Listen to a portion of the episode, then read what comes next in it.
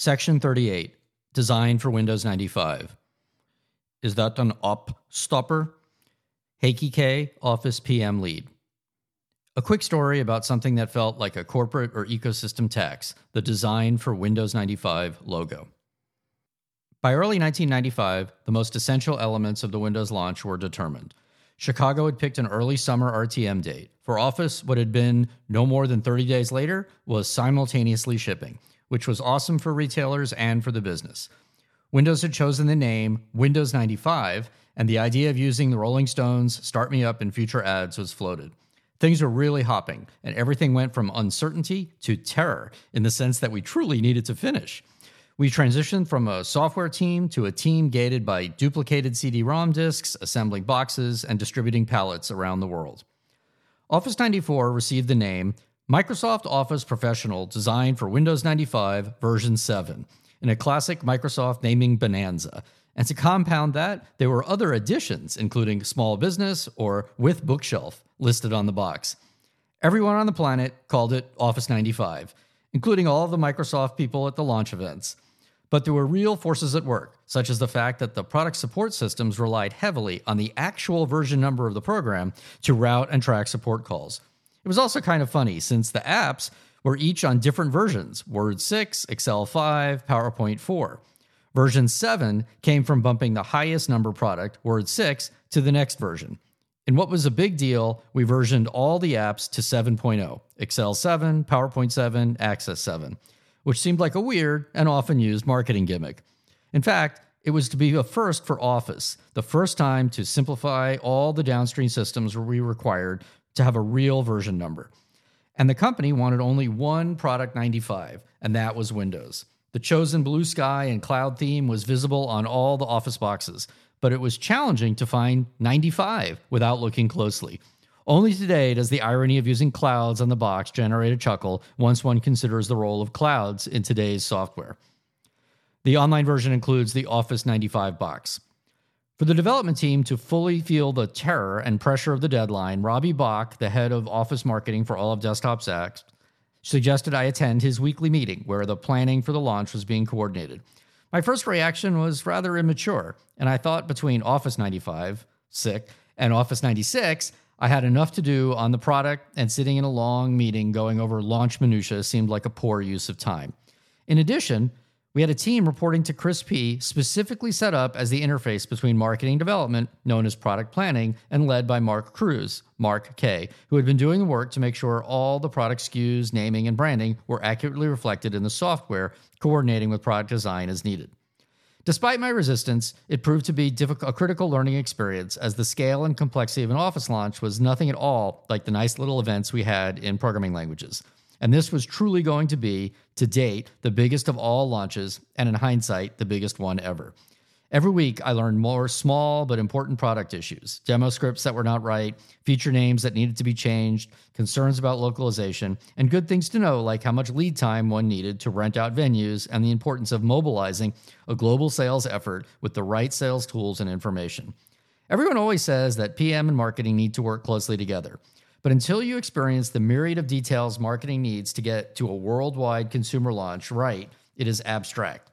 What no one could have prepared me for was just how many of these details came crashing together under crazy deadlines at the end of the project. There was a great deal of learning. One recurring theme in the marketing meeting was the desire for more, more evidence that Windows ninety-five and Office ninety-five were designed to work together. This was particularly frustrating because by far the biggest features were thirty-two bits, long file names, and shipping the whole thing on time, which had been our definition of working together from the start. Nevertheless, as, as soon as we had a ship date, we also had a lengthy list of new Windows ninety-five integration feature requests. This list was not only long, but like a cake rising in the oven, it seemed to be alternating between collapsing under its own weight and flowing over to make a total mess. Many of these details felt like a growing list of must-have features from the Windows team about what makes for a great Windows ninety-five application. I had been asking for such a list for more than a year. I was going back and forth every day between Building seventeen and the old buildings of the Chicago team, the shell team, networking, setup, and more, trying to figure out how important, how real, and what was the least amount of work needed to get things done. Seeing what was going on on our marketing team and knowing the realities of getting the code done, I felt I was mostly caught between these two incoming trains. Shipping big projects is as much a battle to say no and keep things in control as it is a schedule and crossing off work items work. In the front lines, one always feels lonely, as though everyone else, every single other person from marketing to testing to P M to V Ps, was coming to work every day to prevent the product from shipping on time. That's how I felt in these discussions. Much of this late work was coming about because the specifics of integrating with Windows ninety-five were finally coming together. For a Windows ninety-five app, the basics of installation and, more importantly, uninstalling or removing the product was a defining area. Removing a product from a P C was a vendor-dependent hit or miss until Windows ninety-five, when it was an O S-defined operation. Today, I realize the idea of installing and under- uninstalling software is archaic. But before Windows ninety-five, putting software on a P C was a one-way adventure. It was close to impossible to remove a product, uninstall it, and return the P C to what it used to be like. This was a huge source of customer frustration and P C flakiness.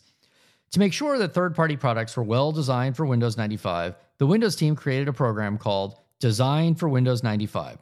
This program allowed third parties to have their products certified by an independent test agency, and upon passing, the products could be branded and marketed with a Design for Windows ninety-five flag logo on the box.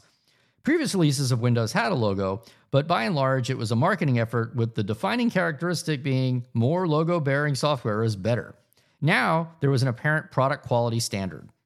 The online version includes some images of the box and all the Design for Windows ninety-five logos on every side and the back, too. The logo test, as it turned out, was enough for marketing to feel like things worked together. Primarily, this was because it seemed arduous and time-consuming enough that not everyone was going to have a logo for launch. For Office, this was not optional. Office ninety-five had to pass these logo requirements. Windows was making a huge deal out of the logo. Historically, app developers looked to Office for ways to support Windows, but suddenly Windows was trying to tell Office what to do. App developers were looking to Office to be the first to support the logo and get the Design for Windows ninety-five flag. We didn't think it mattered much, but boy, the Windows team and marketing thought it was really important. Because of our scale, the boxes were being designed and printed, assuming the product would pass the test. Looking at the final box, it is kind of funny that in that the Design for Windows ninety-five logo appears five different times on the box, plus it is in the detailed system requirements. Logo requirements were somewhat of a moving target, and many of them involved significant work. The logo program used an outside testing agency to verify products seeking logo approval, and companies had to pay for each test and retest, even Office. The outside testing agency was particularly literal and nitpicking with Office ninety-five. There were dozens of requirements tested throughout the project, and the details of what was acceptable was refined all the time. Each time we ran the test, we had to pay something like one thousand dollars to the agency. It was driving Heiki K, Heiki, the former Olympic telemark skier and Finnish submariner on the team, crazy. The closer we got to the deadline, the longer it took to get results back because the agency was overwhelmed. The Windows team had rallied many independent ves- vendors to earn the logo as well. In Office, we always felt like there was a conspiracy against us and that we were held to higher standards than third parties. It certainly felt, though, the whole logo test, we were aiming for a moving target. We wondered if our competitors had such a challenging time. The logo was one of many unplanned events that would mark the final six months of the project. Every day, Heiki was convening the dev, test, and P M leads for status meetings. Heiki had no time for issues without resolution and calmly kept moving this conversation forward. Every meeting, people would mention issues regarding our ability to ship, starting with the beta release or O P P, Office Preview Program. Heiki would look at them and calmly ask in his Finnish baritone, "Is that an op stopper?" The answer was invariably no, and thus the issue was resolved. No whining was allowed. Heiki, the ever calm, cool, and collected leader, by sheer force of will, got us through this process, and we eventually received a passing mark for the logo. It was such a crazy experience that I had framed copies of the certification letter made for each of us. They remained on our walls for years. The online version has a, a photo of this framed logo. It was July fourteenth, nineteen ninety-five, just six weeks before launch, when we passed the logo requirement. This was literally just in time because the scale of Windows was absorbing all manufacturing and logistics available. Combined, we ended up using a lot of air freight and overnight shipping to get boxes of both Windows and Office to thousands of retail endpoints and distribution centers around the world for August twenty-fourth.